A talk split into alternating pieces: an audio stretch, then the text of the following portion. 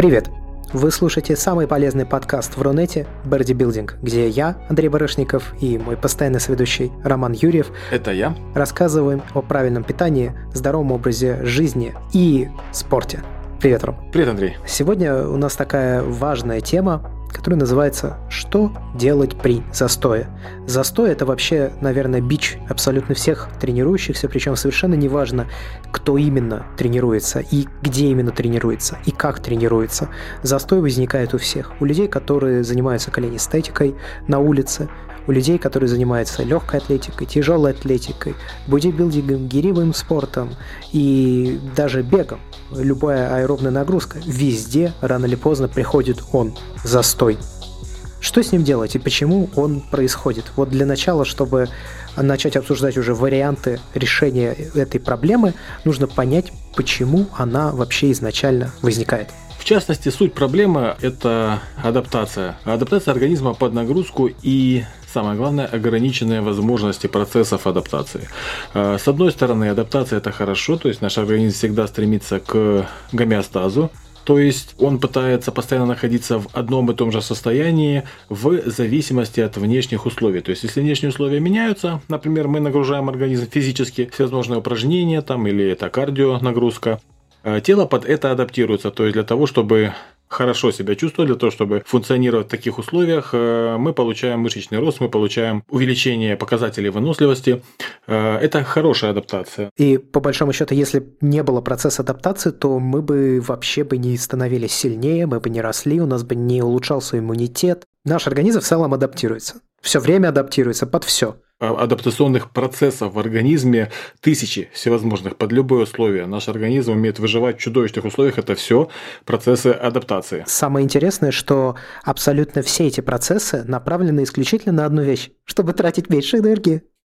По большому счету можно сказать, что мы большие, огромные лентяи. Да, совершенно верно. Лентяи страшные. Самый главный лентяй это, собственно, наш организм, в котором все настроено автоматически, чтобы даже э, голову включать не надо было. Тем не менее, тем не менее, помимо вот этой самой адаптации, о которой мы поговорим чуть позже, есть и причины помельче, хотя зачастую для людей это становится как раз основными причинами, в частности, питание. Хотя, опять же, в рамках сегодняшней темы это не самая большая проблема. Э, простой пример – это если у вас в рационе мало белка, недостаточно у вас банально не будет роста мышц, не будет даже их восстановления. То есть, когда человек вроде как занимается, занимается, занимается, все по системе, все хорошо, но э, никакого прогресса в силе, а значит и в росте мышц нету, может просто не хватать белка в рационе не нечего строить эти самые мышцы. Второй момент – это мало жира, как бы странно это ни звучало. То есть, иногда люди в погоне за лютым рельефом себя слишком сильно ограничивают во всем, а на жире работает фактически наша гормональная система, если говорить просто. Дает,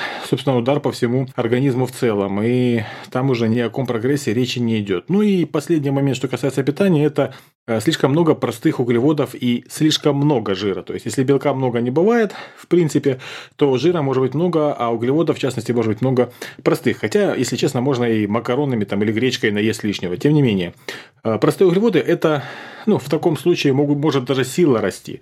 И все может быть хорошо в плане там силовых и так далее. Но э, формы не будет. То есть можно быть таким э, здоровым и сильным увольнем, ну, собственно, как выглядят э, многие пауэрлифтеры или тяжелоатлеты. То есть, как бы им главная сила, форма там, ну, пофиг. Поэтому едят все, что не приколочено, лишь бы был результат. Ну и последнее – это алкоголь и никотин, то есть разрешенные, так скажем, наркотики допустимые. Тут, в принципе, обсуждать нечего. Хотите, послушайте наш э, выпуск подкаста из первого сезона, там, где мы рассматриваем все эти веселые вещества – алкоголь, никотин, анаболические стероиды и даже психоделики.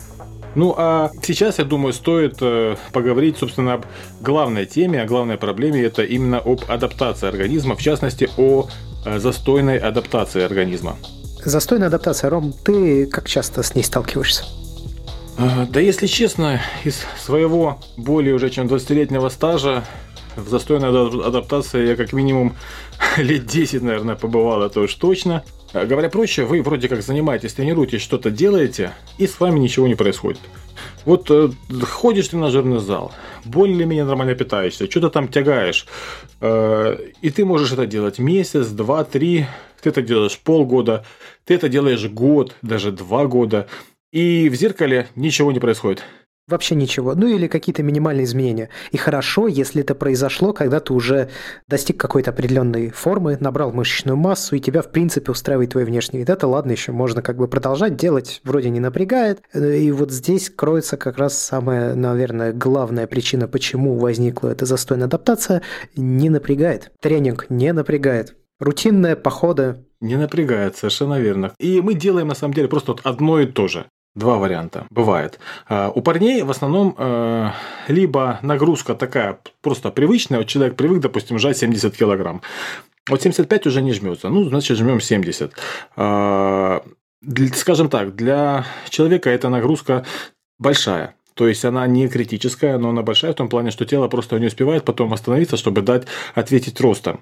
Либо бывает, там горячие парни прибегают в зал и бери побольше, бросай подальше. То есть, чем больше мы берем на каждой тренировке, тем быстрее мы вырастем. Ну, то же самое происходит, нагрузка большая. То есть, э, банально э, парни переоценили возможности своего организма, либо просто не знали о них, и э, тело пытается хотя бы просто выжить в этих условиях оно пытается выжить, э, пытается хоть как-то восстановить мышцы, хоть до какого-то уровня. Они восстанавливаются, ладно, оно использует эти все аминокислоты, которых не хватает э, там, на восстановление органов, в общем, абы выжить. Это у парней проблема, по большей части. Ну, о росте там никакой, в общем-то, речи нет.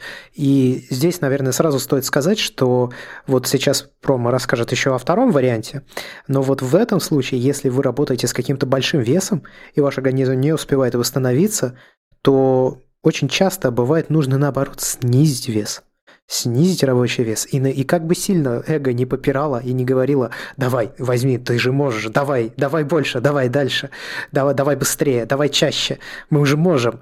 Нет, его надо держать в узде в этом плане.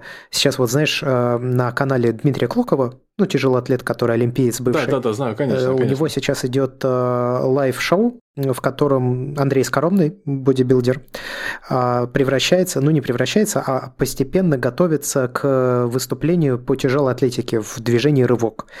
И у них там как раз одна из, предыд... из последних серий, по-моему, предпоследняя, они приезжали в спортивный зал старый, в котором когда-то Клоков рос и, в общем-то, учился а, поднимать штангу, и там есть старый тренер его, он уже такой старенький дядька, ну вот он, короче, рассказывал историю о том, что может три месяца брать э, ученика и долбать его на каком-нибудь маленьком весе, типа там 55 килограммов, хотя тот уже может рвать типа 120. И вот он 55-55 mm говорит, матеряться, зляться, посылают меня на все четыре стороны. Но потом берут и вырывают 150, ну или там как, как, какие-то такие цифры. Ну то есть это, конечно же, все индивидуально, но имейте в виду, если вы всегда работаете не то чтобы в отказ, но с очень большими весами, или это всегда очень высокоинтенсивный тренинг, то, возможно, стоит как-то чуть-чуть дать послабление организму, хотя бы временно. Я хотел бы добавить свои 5 копеек в вот этот интересный пример с э, Клоковым, со Скоромным и с с тренером, с опытным с тренером, который уже дедушка, касательно того, что ребята по 3 месяца рвут по 50-55 килограмм, а потом вырывают 150. Тут э, есть тоже интересная физиологическая подоплека. Э, опять же, база, простейшая физиология. В рывке, в частности, в тяжелой атлетике, вот в этом движении, это очень высокотехничное движение. То есть, фактически там э, работают э, только ноги, а дальше э, нужно выдержать идеальный баланс. Это самое главное. Именно так, да. Нужно, чтобы штанга прилетела в нужное место, нужно, чтобы корпус был наклонен под определенным углом, нужно, чтобы сгиб был в коленях определенный, и да, чтобы да, голова да, правильно да. смотрела, потому что если подбородок опускаешь, то у тебя сразу плечи округляются, плечи округляются, штанга кренится вперед, тогда она начинает вываливаться из рук, удержать ее уже невозможно, ну и так далее, так далее, так далее. Да, это вопрос техники, безусловно. И что в этом случае делает дедушка с организмом спортсмена?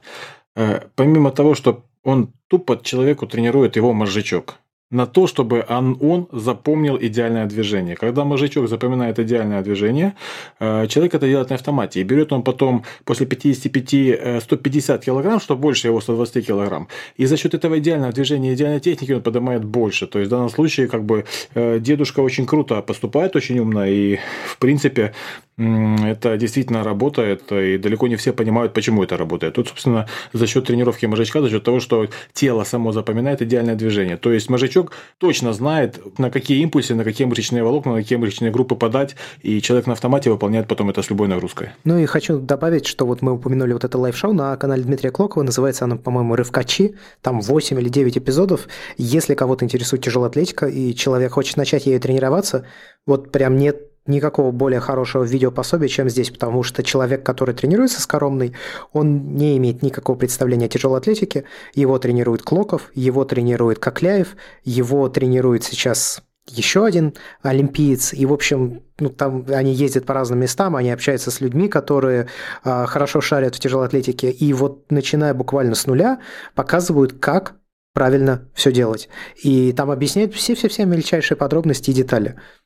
А, ну и вернемся к теме разговора, в частности, к второй стороне медали, неприятной в адаптации, это слишком маленькая нагрузка.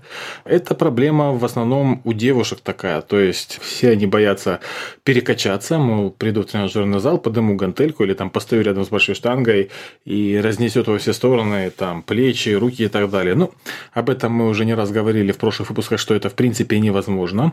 Вот. И в таком вот режиме девочка хочет себе накачать попу, и она там делает э, какие-то выпады с килограммовыми гантельками, э, ножку отводит в блоке с парой плиточек, то есть 10 килограмм, максимум приседает с пустым грифом по 30-40 раз э, и ждет, когда же когда ж к ней придет красивая попа, красивые стройные ноги, а ничего не приходит.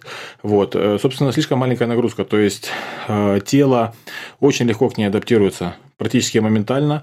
Увеличение количества повторений не дает никакого эффекта, потому что отсутствует так называемый мышечный натяг.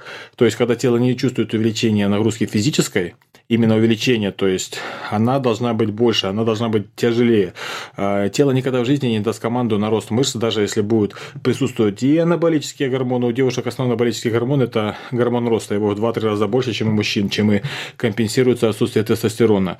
Не поможет хорошее идеальное питание, не поможет ничего. То есть, если у вас... Но это касается не только девушек. Естественно. Это касается и мужчин в том числе. Ну, у мужчин чаще проблема, что слишком много берут. Да, но точно так же будет распространяться, если будет брать недостаточно. Да, да, особенно смешно смотреть на юных э, химиков, которые решили перейти на темную сторону, не научившись тренироваться, и потом удивляются, а что же за фигня такая? Я же вроде волшебных уколов себя нафигачил, а, блин, жмет там 70 килограмм при собственном весе 90. Но вот такая фигня и получается, что слишком маленькая нагрузка, и ничто вам не поможет э, хоть как-то э, получить результат достойный, вне зависимости от того, какие средства вы используете. Какие есть варианты решения проблемы застоя? Давай, наверное, сначала скажу, что, ну, э, какой у меня с этим да, есть да, опыт. Да. Потом уже ты, наверное, подробнее сможешь рассказать. Я не буду долго затягивать, я скажу буквально несколько слов по этой теме. Вам нужно менять тренинг. То есть э, тренинг должен постоянно динамически изменяться, подстраиваться и настраиваться. Это, да, это может быть работа с весом, то есть вы его делаете меньше, вы делаете его больше, вы снижаете интенсивность, вы повышаете интенсивность. Это, конечно же, смена упражнений, потому что смена упражнений заставляет иначе работать мозг, он немного иначе управляет мышцами в этом движении, и в результате у вас продолжается прогресс. Вот простой пример. А, я долго делал в последнее время трицепсы весьма стандартным набором упражнений. Это французский жим из-за головы на наклонной скамье, а, с позитивным углом, естественно, то есть приподнятая скамья. А, это жим гантели из-за головы, разгибание, точнее, с гантелью. И это, я, я даже не знаю, честно говоря, как называются эти отжимания. В общем, это как французский жим, но только отжимание от э, наклонной а, железки, да, да, да. в которой ты упираешься руками и разгибаешь. Недавно я изменил э, свою тренировку, добавил в нее следующее движение, это жгут. Э, собственно, как по большому счету получился блочный тренажер, привязывается к перекладине сверху, ну, турник, и начинаешь тянуть жгут этот вниз, он растягивается, чем ниже ты его опускаешь, тем сильнее он натягивается. Это в этом плане даже наверное, лучше, чем блочный тренажер, потому что нагрузка в блочном тренажере, она всегда статична. Это сразу же дало свой результат сразу иначе совершенно чувствуется мышцы трицепсов, сразу работают немного по-другому головки трицепса, забиваются иначе. И, в общем, пошел результат. И вот это касается, по моему опыту, абсолютно вообще всех мышечных групп и абсолютно всех упражнений. То есть вы меняете упражнения, вы меняете питание. Вот все переменные, о которых мы разговаривали на протяжении предыдущего первого сезона нашего подкаста и предыдущих выпусков во втором сезоне, все эти переменные берете, тасуете их, добавляете что-то, что-то убираете, э, вообще можете с ног на голову все перевернуть. И если у вас есть действительно какой-то застой, то, может быть, вполне вероятно, он после этого пропадет. Опыт интересный, опыт полезный, то есть так называемый шок для организма, новая нагрузка, э, новый стресс, к которому ему приходится адаптироваться. Э, если лень плясать с бубном, что-то менять, хотя, опять же, я все-таки рекомендую что-то менять. Еще один вариант – это разумный подбор отягощения. Э, казалось бы, простейший момент, простейшая вещь, ну, возьми ты и откатись немножко назад, то есть уперся ты в жим лежа 70 килограмм или в приседание там 80, ты больше не можешь, э, что с этим делать? Да возьми и начни жать 50 килограмм, и потом на каждой тренировочке прибавляй к ним по 2,5 килограмма. На одной ты пожал 50, в следующий раз, когда у тебя жим лежа, ты пожал 52,5, потом 55, потом 57,5, потом 60. Э, так потихоньку ты дойдешь до своих 70 килограмм и даже не заметишь, как э, выжмешь 72,5, 75, 80, но в итоге все равно уперся в какой-то потолок, уперся в потолок и делаешь то же самое. То есть немножко отдыхаешь, откатываешься и вновь начинаешь повышать нагрузку. Ты знаешь, я, я хочу добавить, вот к этому ты сказал, допустим, вот ты приседаешь 80 и не можешь больше приседать. Да. Иногда очень часто бывает полезно разобрать движение на отдельные части. Об этом вот. хотел как раз сказать, да. Ну, э, продолжай. Она, иногда полезно разобрать движение на отдельные части. Что это значит? Ну, как правило, допустим, приседание – это многосуставное упражнение, в нем работает спина, в нем работает ноги и так далее, и так далее, и так далее. И часто бывает такая проблема, как пример, что ты не можешь э, встать со штангой, потому что ноги разгибаются, а спина не поднимается. Да. Силы спины не хватает. Или же наоборот, ты спиной вытягиваешь вес, что час это очень распространенная и частая ошибка новичков, да и не только новичков. Люди приседают э, половину движения, выполняя наклоном спины. Это супер неправильно, если ты хочешь ноги качать. Вначале задница поднимается, а потом разгибаться начинают, да. Да, да, да, да, да. И вот э, бывает такое, что ты вот вроде как докидываешь дополнительные килограммы, а ноги не тянут. Вот не можешь встать, и все. Или наоборот, не можешь присесть, чувствуешь, что рухнешь вниз и не встанешь. Вот для того, чтобы это все преодолеть, нужно понять, что конкретно не работает, что конкретно идет сейчас не так. Может быть слабая спина, и, возможно, надо поработать над разгибателями, или над широчайшими, а может быть над плечами вообще, или даже трапециями, потому что, как мы сказали, это многосуставное упражнение, и так или иначе в нем работают все эти мышцы. Ну и, безусловно, вот если есть какая-то, допустим, часть движения во время приседаний, уже в нижней там точке или в середине, вот ниже которой человек не может сесть и все, он чувствует, что не встанет и не может встать, значит, надо, возможно, понизить вес, сесть в пол или почти в пол, чтобы, главное, не округлять поясницу, и начать приседать вот в этой маленькой амплитуде снизу вверх, снизу вверх, преодолевать с маленьким весом вот эту точку застоя. И потом постепенно начать повышать вес. И потом, когда вы придете к тому весу, с которым работали, внезапно окажется, что вы спокойно стали садиться. И вот таких вещей очень много. Икра недостаточно накачанная, может быть, у вас э, не хватает из-за этого равновесия, такое тоже бывает. Вообще основная проблема в сложных движениях, особенно если приседания, это растяжка. Нехватка растяжки в ахилле, нехватка растяжки, то есть там в коленном суставе, нехватка растяжки э, в мышцах э, во внутренней поверхности бедра. Вот. Ну, не будем лукавить. Проблемы, в общем, может быть очень-очень много. Да, да. Вот самые разные. И это может, и это касается абсолютно любого упражнения. Угадать, что конкретно происходит у вас – Невозможно. Нужно тестировать, нужно смотреть, и чтобы дать хоть какую-то рекомендацию, мне очень просто часто, знаешь, пишут типа, посоветуй программу. Да я могу посоветовать программу, но какой от нее толк, если я не знаю, как вы тренируетесь. И это касается, в общем-то, всего. Если у вас возник какой-то застой, то вот как уже длинная такая тирада получилась, полезно бывает просто разобрать движение на части и понять, что конкретно не получается в нем. То есть не пытаться выполнить целиком все движение, а подойти к нему как к какому-нибудь, я не знаю, уравнению. Вот в школе у нас были, да, там в скобках x плюс 1, скобка закрывается, потом умножить на скобка открывается x плюс 2, скобка закрывается. И вот, вот эта скобка – это часть движения. Вот прежде чем перемножать скобки, попробуйте каждую выполнить отдельно, а потом уже... Потом уже что-то делать. Андрей, знаешь еще в чем проблема? Вот ты про уравнение опять же вспомнил. Э, если честно, у нас есть еще такая большая проблема в системе образования в целом.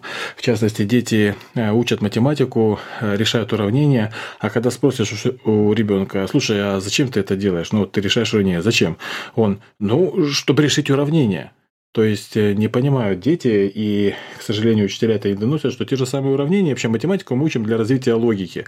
Уравнения мы решаем для того, чтобы уметь это применять в жизни. Вот только что мы, по сути, разобрали уравнения. Но, к сожалению, детей не учат, что э, вот эти самые уравнения можно применять в жизни. Ну, вот это вам самый простой пример, э, как это все делать. И для чего вообще была нужна математика, да? Простой пример в спорте. Совершенно верно, да. А, да нужно, да. в общем, иногда логически подходить действительно к тому, что вы делаете, и пытаться понять, как как можно улучшить, не про, а не просто пытаться пробить при помощи дури и грубой силы. Это не всегда работает, и даже более того, это если работает, то всегда хуже, чем вот такой подход. Никогда не работает. И, кстати, насчет тирады ты упомянул, что слишком длинная. Это не длинная тирада, поверь. То, что мы рассказали, то, что э, естественно и разумно для нас, э, ну, многие люди воспринимают как большое-большое откровение. То есть, это касательно совета откатиться по весам и по чуть-чуть увеличивать. Э, очень многие люди, которым я это советовал, они просто были в шоке, когда они смогли преодолеть свой предел, на котором там топтались там года или полтора. То же самое касается разбора упражнения. То есть, советую человеку, то есть, ну, возьми и поделай гиперэкстензию, потренируй свои разгибатели, и у тебя там будет лучше с приседаниями. Или пойди а, немножко потянись хотя бы пару-тройку недель, там потяни ахилл, потяни а, внутреннюю поверхность бедра, и посмотришь, у тебя получше будет с техникой. И в итоге у тебя увеличится рост. То есть, ну, простейшие вещи, но поверь, для людей это откровение. Поэтому тирада, я думаю, не зря. Ну и в то же время в обратную сторону это тоже работает. Вот э, снижение веса, но иногда нужно вес наоборот повысить. Вот бывают люди, они жмут, жмут, жмут, жмут, на них смотришь, понимаешь, что он может жать больше, а он не жмет больше, потому что он не думает, что может это сделать. А, есть. И, но, но при этом вес у него не растет с которым он работает, его это напрягает. Но повышать он его не хочет, потому что он думает, что не может. И вот иногда нужно взять себя в руки, а не быть тряпкой, и взять и сделать. Вот один раз взять и сделать, и после этого пойдет дальше прогресс. Вот такое тоже бывает. Но это происходит, конечно, значительно реже.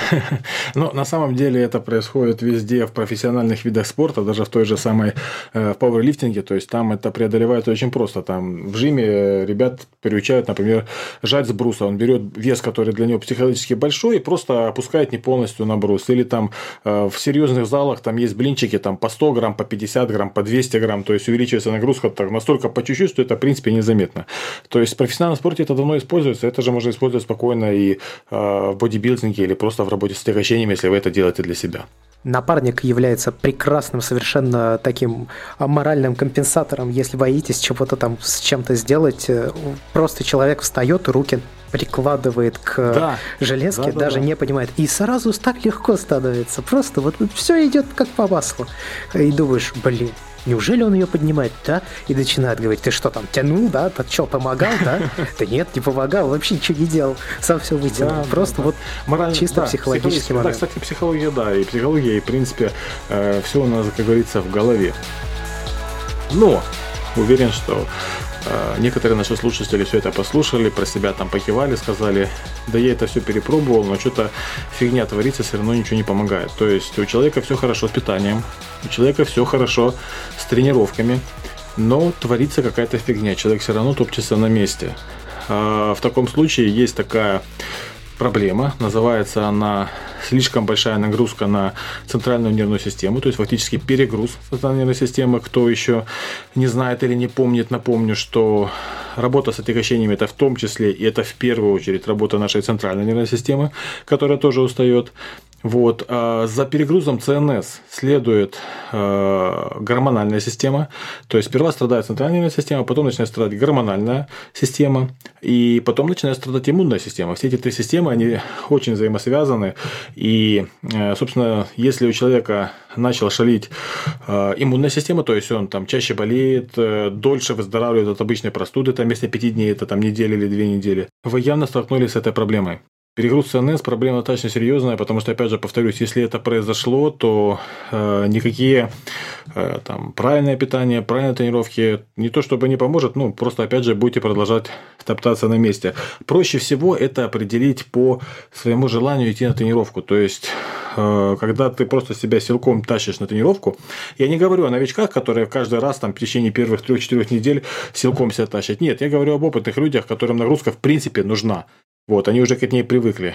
Но если в этих условиях вы идете на тренировку и понимаете, что вы туда на зубах себя вытягиваете, вот это вот самый прекрасный э, маркер того, что ЦНС у вас э, перенапряглась, и надо с этим что-то делать. Вот буквально вчера прочитал новые исследования, ну не исследования, а уже результаты этого исследования. В общем, если, допустим, для людей обычных восстановление центральной нервной системы – это благо, то для людей с биполярным расстройством личности, которых то, у которых то суперэнергия, суперэнергия, а потом они вообще ничего не могут делать и ничего не хотят, и вообще умереть им хочется. Вот для них, допустим, депривация сна является позитивным элементом. И у людей с биполярным расстройством личности, то есть депривация сна, это значит э, уменьшение его количества или вовсе полностью э, запрет там на день, два или три. Спать. У них, наоборот, все приходит в норму, они становятся активные. То есть тут еще нужно учитывать, конечно же, особенности здоровья. Да, и своего организма. Вот. Ну, э, что, собственно, делать, если ЦНС вы таки перегрузили. Э, на самом деле, в принципе, решение это простое, и оно лежит на поверхности. Это устроить себе отдых. Но отдых бывает разный, то есть можно забить на месяц на тренажерный зал, и ничего хорошего из этого в принципе не будет. Вот. Э, я лично даю предпочтение активному отдыху 2-3 недели, когда нагрузка снижается на 50-40%. То есть вы делаете все то же самое, та же самая интенсивность, время отдыха, количество повторений подходов, но э, вместо там стопроцентной нагрузки в этом количестве повторений, там 100 кг на 12 раз жмешь, жму 50 кг на те же 12 раз, то есть пришел, в удовольствие позанимался, там, поднагрузил мышцы и ушел, э, как вариант. Хотите вообще забить на все, прекрасно забейте на неделю, но не более, то есть неделя это тот такой срок, когда никаких особо негативных изменений в теле нету. Э, привычка новая не вырабатывается, мол, уже не ходить в тренажерный зал, а поверьте, за две недели вам потом будет намного тяжелее возвращаться э, к своему режиму, чем через неделю такого отдыха.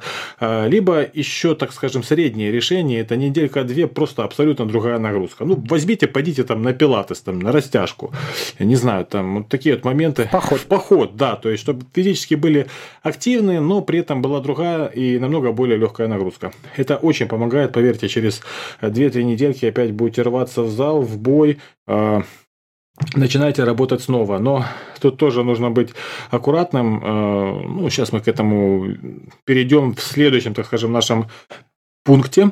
Вот.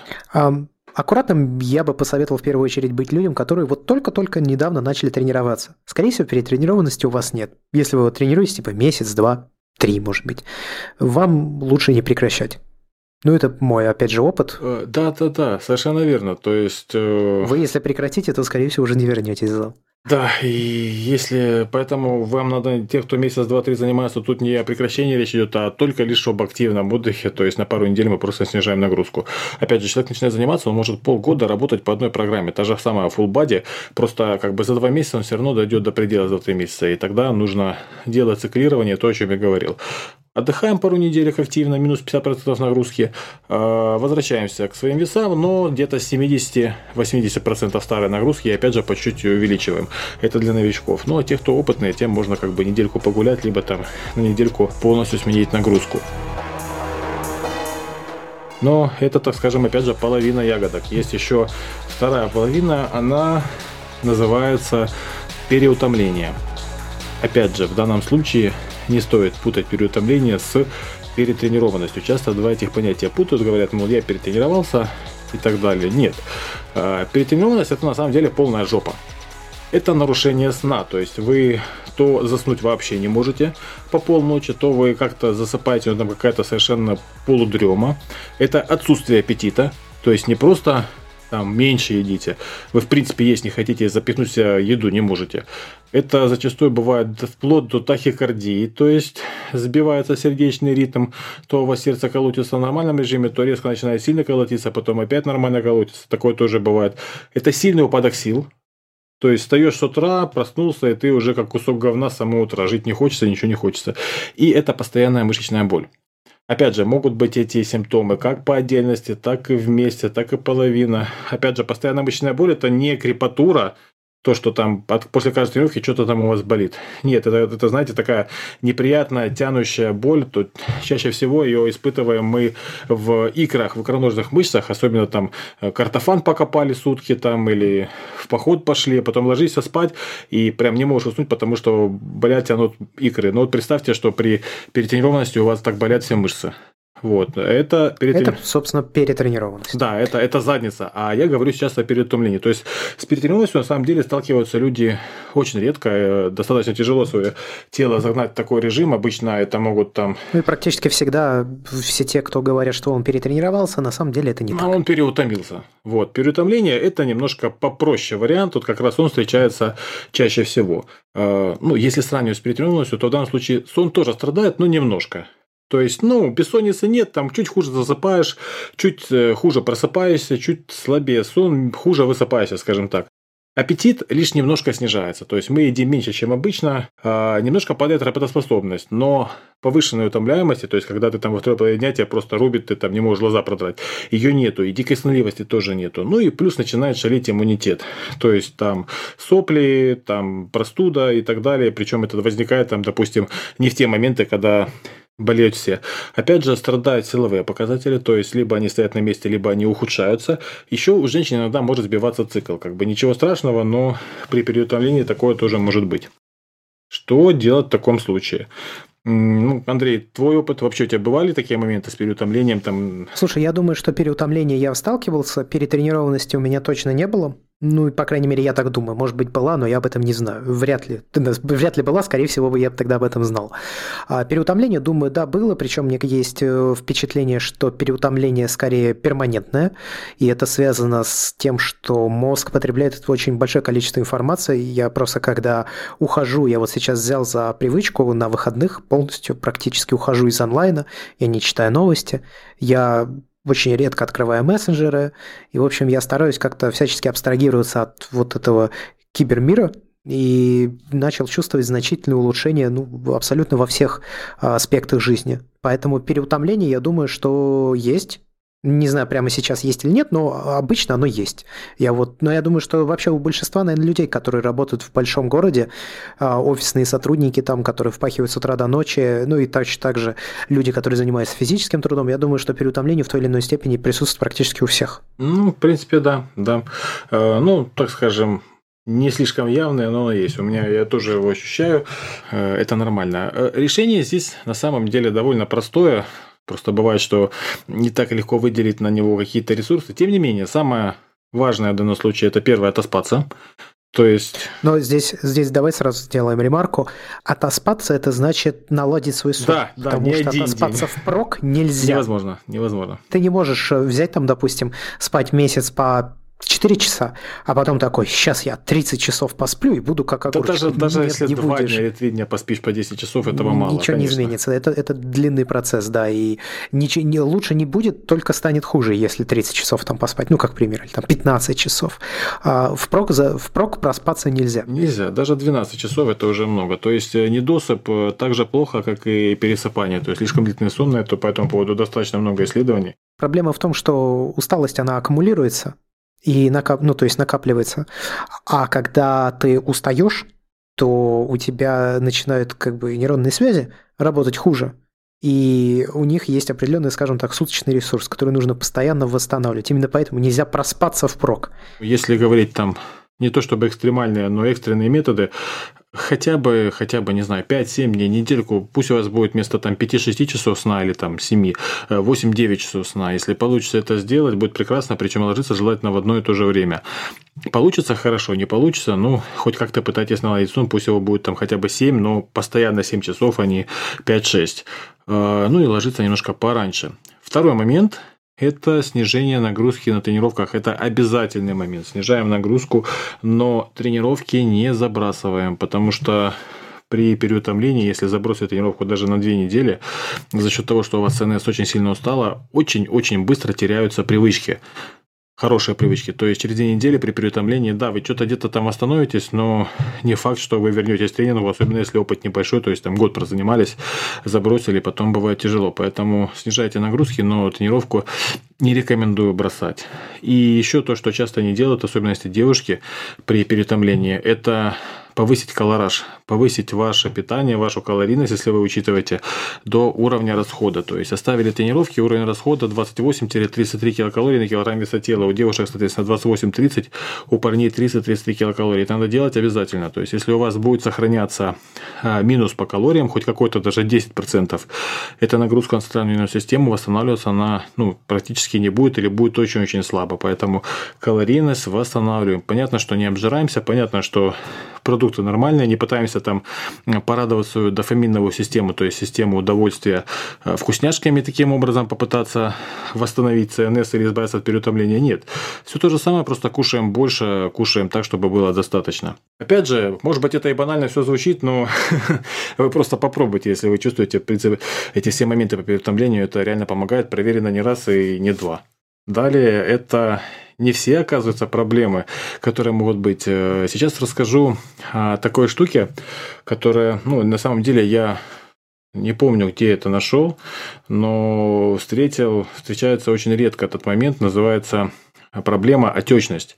Отечность, в частности, отечность – это проблема часто бывает у девушек, причем бывает у девушек, знаете, прям такие фанатки, то есть занимается, занимается, занимается спортом, все там идеально, там по режиму, вплоть там до низкоуглеводки, до кето, жесткий рацион, все должно быть отлично, а формы нет. Вот смотрит девушка на себя в зеркало, какая-то она вся дутловатая, какая-то вся припухшая, что-то странное творится. Это нет жесткости. Нет, да даже не то, что жесткости, ну блин, ни хрена нет, хотя должна быть там прям мышца мышца. То есть какая-никакая форма в одежде есть, без одежды все печально. А, что это? Это то проблема называется а, лишняя вода. То есть сбой водно-солевого баланса. Вода накапливается под кожей, а, вода накапливается в клетках адипоцитах, то есть э, клетки, которые наши жировые клетки, они помимо жира могут просто воду держать. И кажется, что это жир, по факту это просто вода, которая портит всю вашу форму. Вот. Э, и из-за этого даже при самом жестком режиме, а собственно часто жесткий режим является причиной того, а, мы можем не иметь хорошую форму. Это очень печально, потому что часто вот настолько сильно бьет по а, мозгам, говоря проще, что там девушка может забросить тренировки надолго, и потом из такого состояния возвращаться уже очень тяжело. В чем причина? Причина в кортизоле, в гормоне стресса. То есть человек себя а, жестким режимом, жесткими тренировками, жестким всем, там, малым количеством сна, какими-то стрессами на работе и в жизни плюс ко всему этому, э, загнал в такое состояние, когда кортизола выделяется много, слишком много. То есть я не говорю, что кортизол это плохой гормон.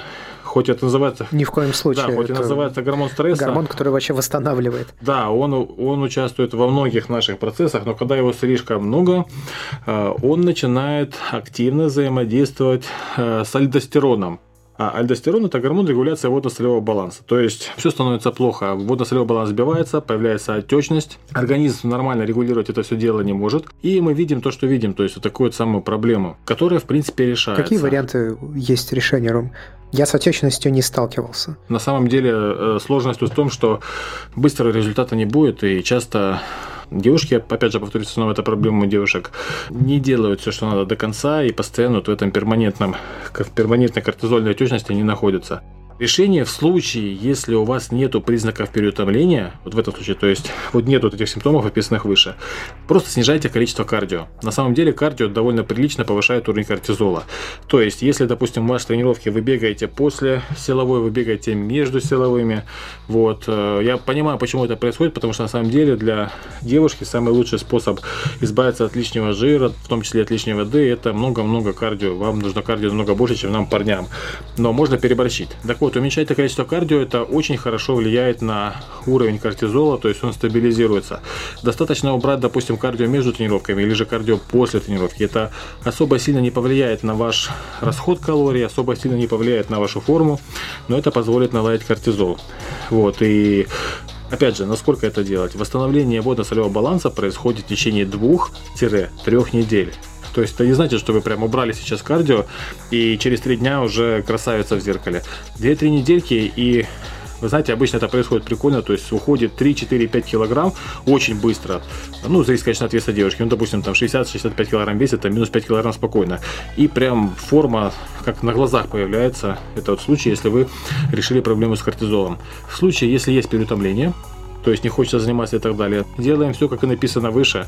Э, больше сна, э, налаживаем питание, то есть увеличиваем колораж, э, снижаем тренировочную нагрузку и не спешим. Повторюсь, 2-3 недели это то время минимальное, за которое у вас будет восстановлен водно-солевой баланс. То есть кортизол вначале приходит в норму, только потом приходит в норму альдостерон. Это происходит не быстро. Но опять же, я считаю, что лучше 2-3 недели провести эксперимент со снижением своей тренировочной нагрузки, чем не знаю, там три месяца находиться в состоянии постоянной отечности, а это еще и скачущее давление и ну, многие другие неприятные эффекты. Ну и, наверное, можно подытоживать наш выпуск подкаста об застое.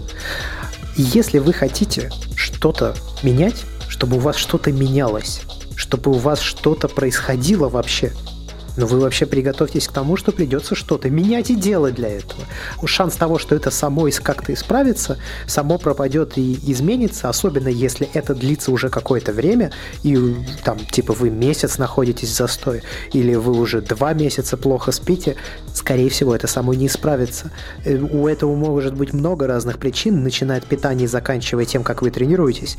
Но для того, чтобы определить, в чем проблема, и для того, чтобы эти изменения реально начались, придется заморочиться. Да, и при... иначе никак. Придется хоть что-то делать. То есть, э, говоря проще, если в жизни вот какой-то определенный застой, неважно, это спорт, это карьера, это работа, это личные отношения. Тут просто ничего не меняется, допустим, там 2, 3, 4 месяца, годами у кого-то ничего не меняется.